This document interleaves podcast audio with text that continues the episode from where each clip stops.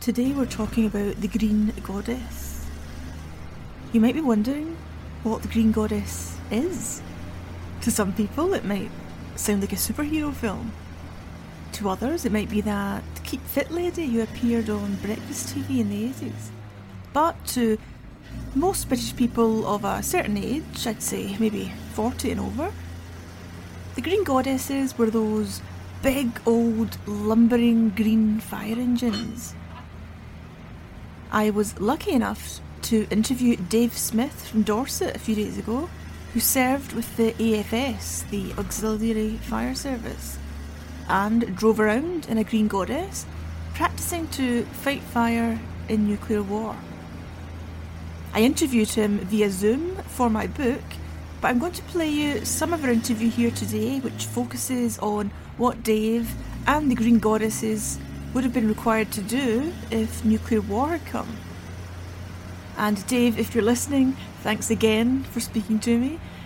Very funny man, full of stories and memories, and a great sense of humour, reminding us all that preparation for nuclear war wasn't ever just about civil servants making plans in Whitehall, but about men and women across the country practicing, rehearsing, learning, and maybe sometimes just shaking their heads at how crazy it all was.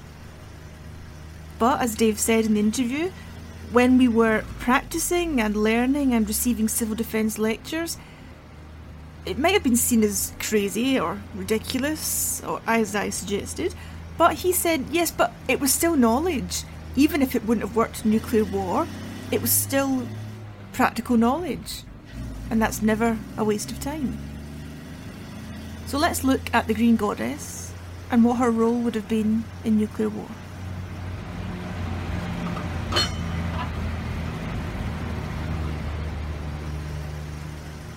Let's go right back and start with the AFS, the Auxiliary Fire Service. We've been talking in recent episodes about the Civil Defence Corps. Well, if you didn't fancy joining the Corps but still wanted to be active in civil defence work, then you could join the AFS, where you'd be trained in pumping water, fighting fire, and basic rescue techniques, all as an unpaid volunteer, of course, just as with the Civil Defence Corps. And you'd have a commitment to train one evening per week at your local fire station and have occasional training weekends away throughout the year. You were there to supplement the fire service in the event of war. Although, as we'll see, the AFS were often called out to assist in real emergencies, assisting the regular fire brigade. Throughout the ages, fire has been a major weapon of destruction. Against this weapon, the fire service is our front line of defense. In war, this service would have to be increased tenfold. Auxiliary firemen would be needed to man additional appliances. Women would be needed as drivers. It's no use waiting until the fire starts. Be prepared. Join now. For details of the Auxiliary Fire Service, ask at your local fire station. So each fire station had their own AFS crew who would have their own Green Goddess engine at the station. As Dave said, often your training, one evening per week, would involve getting the Green Goddess out onto the back roads of Dorset, where you could get some practice in in driving the big old thing. Dave says that they'd often drive out onto the heathland, stop by the River Frome, and draw water from the river, and in that way get practice in using the pumps. And it's the drawing and the hauling of water that is the important thing with the AFS. The main duty of the Auxiliary Fire Service in a nuclear war would be, as Dave put it, to shift water around the country. The Green Goddess could carry gallons of it, and its main role was to act as a self propelled pump. So they could move water around the country but they could also pump it from lakes or rivers on arrival at their destination. Dave described an example of this at one of his training sessions where they had about 50 green goddesses out in the countryside, all lined up in a row, all connected to one another. One of them, at the front of the line, would be drawing water from the river and then feeding it all the way up the line through all the green goddesses. And at the end of the line, at the end of the 50 appliances, would be a fireman from the regular fire brigade, and he'd be hosing the fire. So it was the duty of the AFS and their green goddesses to get the water to him and his men up at the front. Although, of course, the AFS crew could take part in firefighting and rescue if needed, but their main role was, as Dave said, to shift water. And of course, in a nuclear attack, if a town or city is alight, if its local fire service has been decimated or its water supply fractured and ruined, then the green goddesses would be invaluable in bringing water to them, either on the backs of their appliances or by pumping it across distances from rivers and lakes into the burning cities. So, as you can imagine, the Green Goddess was tough and hardy. It had to be, of course, if it was to get around in a battered post nuclear Britain. So, the appliances were quite simple. There were no fancy electronics in there, which meant that one, it wouldn't be vulnerable to the EMP, and two, it'd be relatively easy to fix out on the road if something went wrong. So the idea was keep it simple. This thing is going to be in operation under some very tough conditions. The last thing you want is your AFS guys stranded by the irradiated roadside, kicking at its wheels. The Green Goddess was also a 4x4, unlike regular fire engines, I understand, which helped it in going off road or across atomic rubble. She was also quite high off the ground for the same reason. But being high off the ground and hauling all of that water meant that she was sometimes liable to sway if she went a bit too fast when taking a corner. So she had to keep herself to a sensible and respectable speed. So, with all of that going on, with the fact that she was quite a simple machine, with the fact that she was hauling all of that water. She can't have been very smooth to ride in then. So I asked Dave about that. what was it like going out in the Green Goddess? Was it a big bumpy ride in, in that thing? Oh yeah, but hang on, hang on. This is a lot of years ago. Cars weren't so good then either. Yeah, that's true. you know, um, our cars weren't brilliant then either. So yeah. you know, if you had the Green Goddess today coming off out of what we drive today, mm. It's like getting on a train with wooden slat seats. Yeah. you know, but 50 years ago, we didn't take any notice of it. No, being out in the Green Goddess was brilliant. I, I don't drive, Dave, so I can't really understand this, but I've heard a few people say they could have been quite unsteady because they were quite high off the ground and with all the water in the back, they could be yeah, quite unsteady. You were carrying 6,000 6, gallon of water. That's right quite a garden swimming pool. yes, if you're motoring and you went round a tight bend, you would know it was there. The mm-hmm. suspension mm-hmm. wasn't as you would have today, but you drove it accordingly. Yeah. You're putting 6,000 gallon of water, that's heavy. You're not going to be doing 80 mile an hour down the road. It's just not going to be like that. Yeah. Yes, you had to drive. What kind uh, of speed would you go at? What was the top speed for it, or the top safe speed? I think most of our time was 45, maybe 50 right. maximum. And remember, no motorways then. um, uh, I think it could probably have wound up to about 60 mile an hour, I think. Um, but there was no way you were going to do it. Uh, and a lot of our training times were in the back roads anyway, so it wasn't a speed machine. Yeah. It wasn't designed to be. In fact, Dave told me that despite the Green Goddess's various drawbacks, his colleagues from the regular fire brigade still asked to pinch it quite often. He says whenever there was a fire out on the heathland in Dorset, they'd ask to take the Green Goddess out as it was far better on rough, uneven ground than their own fire engines. So it was a case of, oh, come on, give us a shot of the Green Goddess. so she'd be out in action whenever there was a fire on Dorset's heathland, but don't think she sat idle the rest of the time.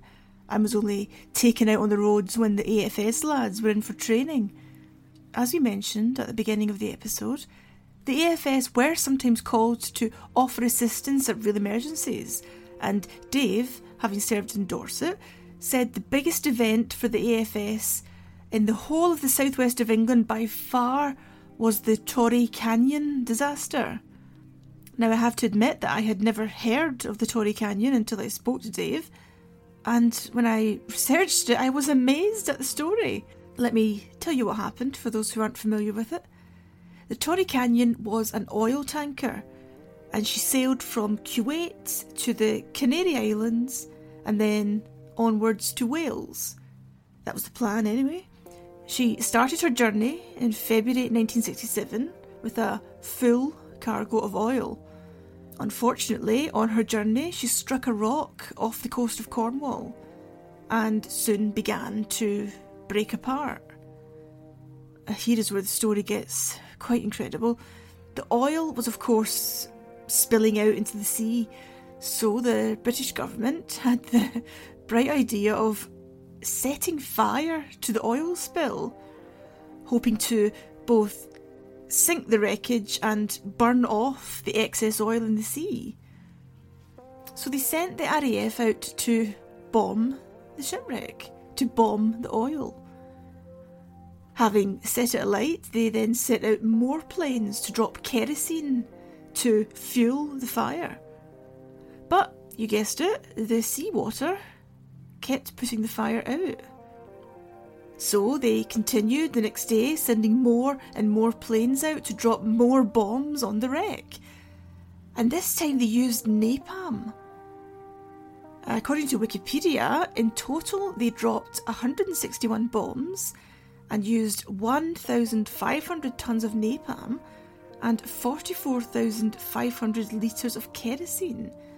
And after all of that, the Torrey Canyon at last sank under the waves. But the spill had produced the worst environmental disaster to that date.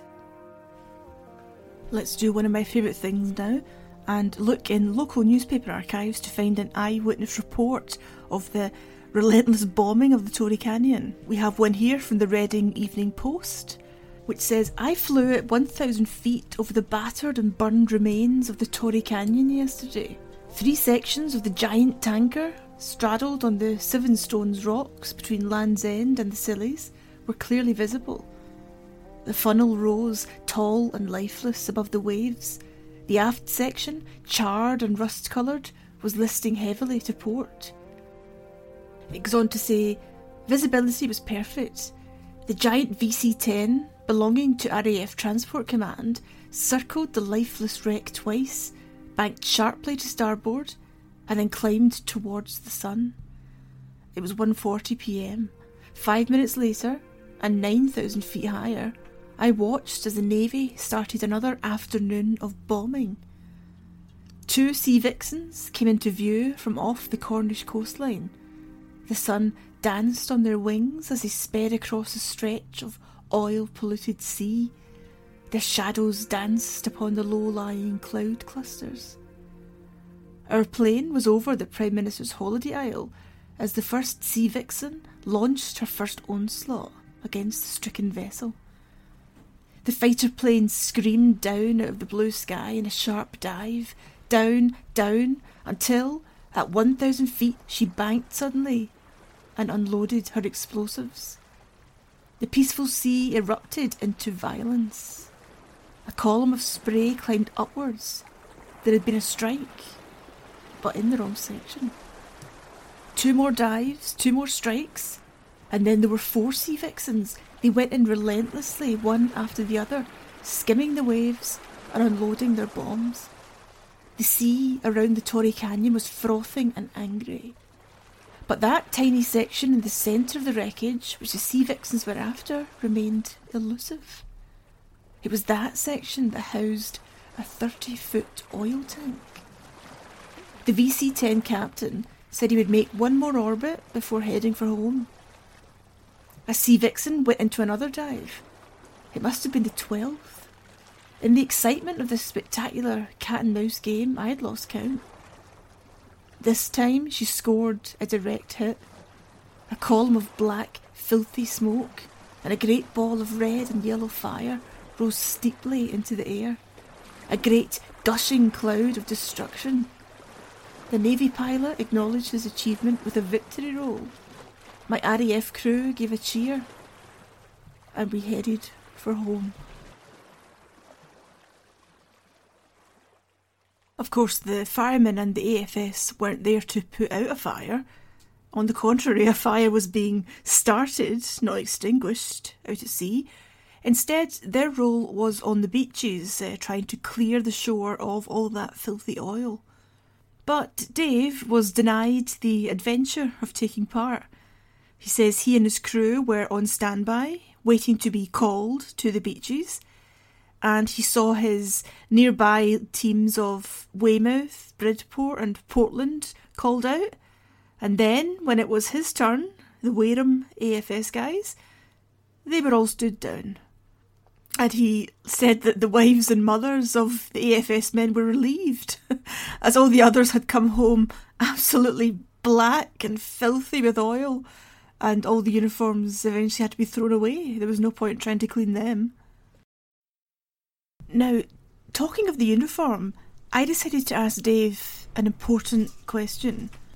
We all know the cliche of the handsome fireman. So I wondered did the same hold true for auxiliary firemen? If he went into his local pub and said, Hey ladies, I can be trusted to haul water in the event of nuclear attack, would that impress the girls? Well, Dave just laughed. and he said that the AFS uniform or status gave you no special power, especially not in Dorset, where there were so many army camps. So even if you had tried to boast in the local pub, the ladies could easily have nodded to, say, the guy at the fruit machine and said, Yeah, so what? He commands a tank. So, no, the uniform and the title of AFS gave you no special glamour or mystique. But as Dave said, when I had talked about whether he joined the AFS for a bit of glamour, a bit of adventure, a bit of excitement, or did he ever feel it was a bit pointless? We all know about nuclear firestorms. We've discussed firestorms in previous episodes. How on earth can a fireman tackle such a blaze? So, did he ever feel it was pointless? But Dave said that wasn't the point of the AFS or of civil defence work, as he saw it, whether it was useful or not in the event of nuclear war, it was knowledge, and knowledge itself is never a waste. By joining the AFS, you were developing and learning practical skills, which is never a waste of time. And as we saw with things like the Torrey Canyon, you could turn those skills to other uses. You weren't just sitting around twiddling your thumbs waiting for a nuclear war. You could lend a hand in all manner of incidents. And so that can never be called a waste of time. Apart from disasters like the Torrey Canyon, the Green Goddesses were also called out to floods and in the drought of 1976, the year of that famous heatwave but they were probably most visible on a national level, at least in my memory, during the fire brigade strikes. I can remember them being back out on the roads during the strike of 2002, and of course, they were also called out in the previous strike before that in the 1970s. Of course, when the firemen were on strike, the army was called in, and they were on hand to respond to any emergencies and would attend by driving the old green goddesses to the scene as required. Fire brigade strikes are thankfully rare, so it was always big news when it happened.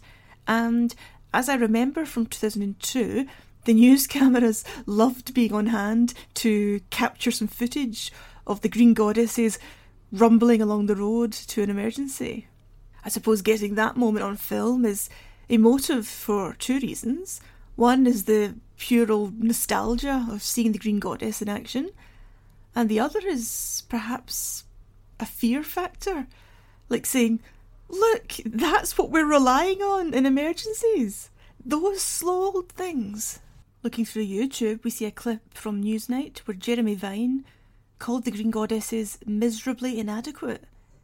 And here's another BBC News clip from the strike.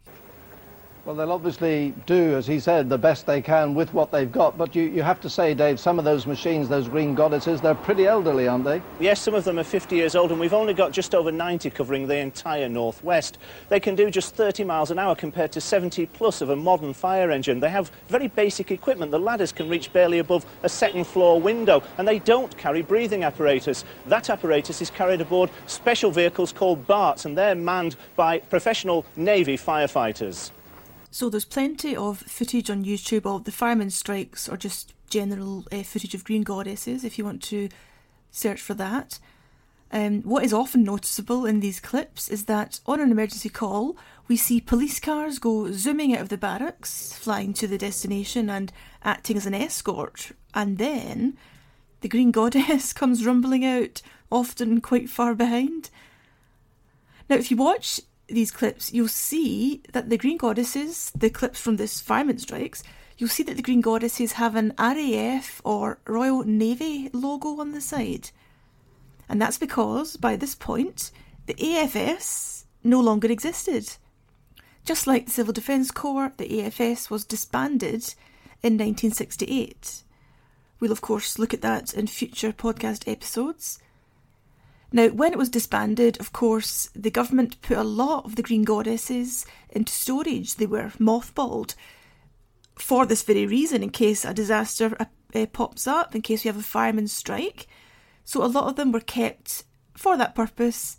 They were maintained, of course, but very obviously they were still aging and they were still becoming very outdated compared to what modern fire engines with all their gear and all the changes across the years kept acquiring.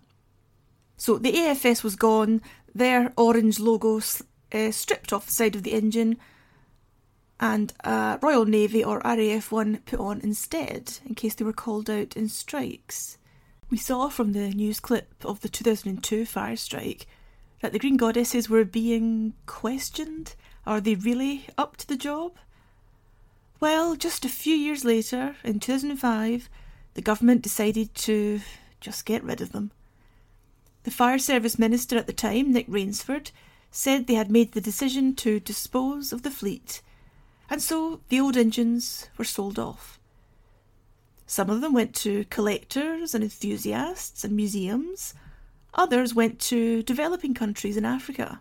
And the BBC reports that 80 went to the former Soviet Republic of Azerbaijan who lost a lot of their own fire engines after Chernobyl. I hope you've enjoyed our look at the Green Goddess. I spoke to Dave, our former auxiliary fireman, for far longer, but I'm saving most of the material for my book. I'm sure you'll all be galloping out to buy it when it's published next year. So thank you again to Dave Smith for speaking to me, and thank you to all my patrons who donate money each month to the podcast and to help fund my nuclear research. I got lots of those gorgeous email notifications this week telling me I had new people signing up. So you must have all really loved last week's episode on the Strath Report. So thank you to my new patrons Henry T. Drummond, Andreas Roland, William Whitehead, Tamsin Carter, and Neil Collinson. And if you want to donate some money to the podcast, please look at my Patreon page. You'll find it at patreon.com forward slash atomic hobo. Easy to sign up and easy to cancel if you need to. Let me also give a shout out to the following patrons. Richard Allam, Runebot, Techno Union Rep, Luke Guttridge, Martin Harder, Richard Hewitt, Liz, Debbie, Lisa Hughes, Jacqueline Brick, Charlie Connolly, Peter James Nicholson, Declan Crowell, Dave Cardena, Antoine Stumpf, Sam Marco, Viv Huddy, Bill Capehart, Jeffrey Reed, Charlie Brown, Andrew Apostolos, Geert Kingma, Lane Raper, Amanda Nellist, Rob Johnson, and Oliver Wiles. Remember, you can find me on Twitter at Julie A. McDowell, on Facebook under Nuclear Britain, or you can visit my website, juliemcdowell.com, which has links to all my published work. And I think, I've not been on the site for a while, but I think all my Chernobyl photographs are there. Um, I went to Chernobyl before it was cool to go to Chernobyl, and I was lucky enough to be there on a day when it was empty, absolutely empty. I mean, literally, the only visitors there that day were me and uh, my husband. So you can see pictures of a deserted Chernobyl with a lovely light frosty covering of snow. So that's on my website, juliemcdowell.com. Thank you again for listening, and thank you for supporting my podcast.